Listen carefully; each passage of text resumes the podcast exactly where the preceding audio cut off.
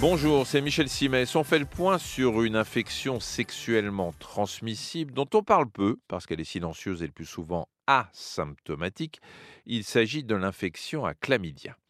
L'infection à chlamydia, c'est un peu comme euh, dans le bourgeois gentilhomme de Molière. Vous vous rappelez, vous avez M. Jourdain qui fait de la prose sans le savoir. Et eh bien là, c'est pareil, vous pouvez être empêtré dedans sans pour autant être au courant. Et c'est d'autant plus problématique que cette IST, infection sexuellement transmissible, peut vous conduire, mesdames, à la stérilité.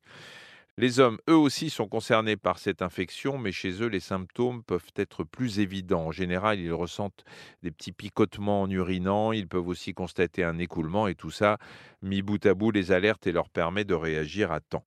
Pour les femmes, à part dans certains cas l'apparition de douleurs pelviennes, tout se passe dans le plus grand des silences et c'est bien après l'infection, quand elles consultent parce qu'elles ont du mal à tomber enceinte, qu'elles découvrent qu'elles traînent des lésions sur les trompes de Fallope qui se bouchent et de ce fait empêchent le passage d'un éventuel ovule candidat à la fécondation.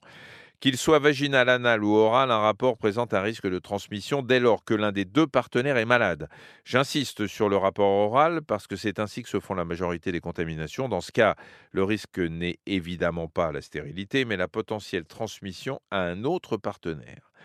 Alors comment échapper à cette infection et surtout comment réagir en cas de doute? Eh bien on en revient toujours au préservatif. À part l'abstinence, je ne vois pas d'autre moyen d'échapper à une IST si elle rôde dans les parages.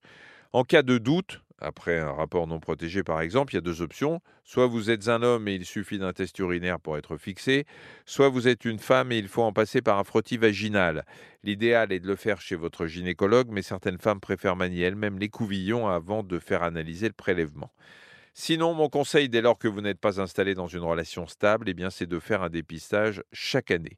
Rassurez-vous, cette maladie se soigne. Il existe des antibiotiques efficaces contre les bactéries responsables de cette infection. Mais il faut penser, si vous êtes concerné, à informer votre ou vos partenaires qui devront se faire dépister, voire suivre le traitement comme vous. On peut croiser des chlamydia plusieurs fois dans sa vie, mais en général, la première alerte suffit à le calmer et à convertir définitivement à l'usage systématique du préservatif. Merci d'avoir écouté cet épisode de Ça va beaucoup mieux. Si vous avez aimé, n'hésitez pas à en parler autour de vous et à nous mettre des étoiles. Retrouvez tous les épisodes sur l'application RTL, rtl.fr et sur toutes les plateformes partenaires. À très vite.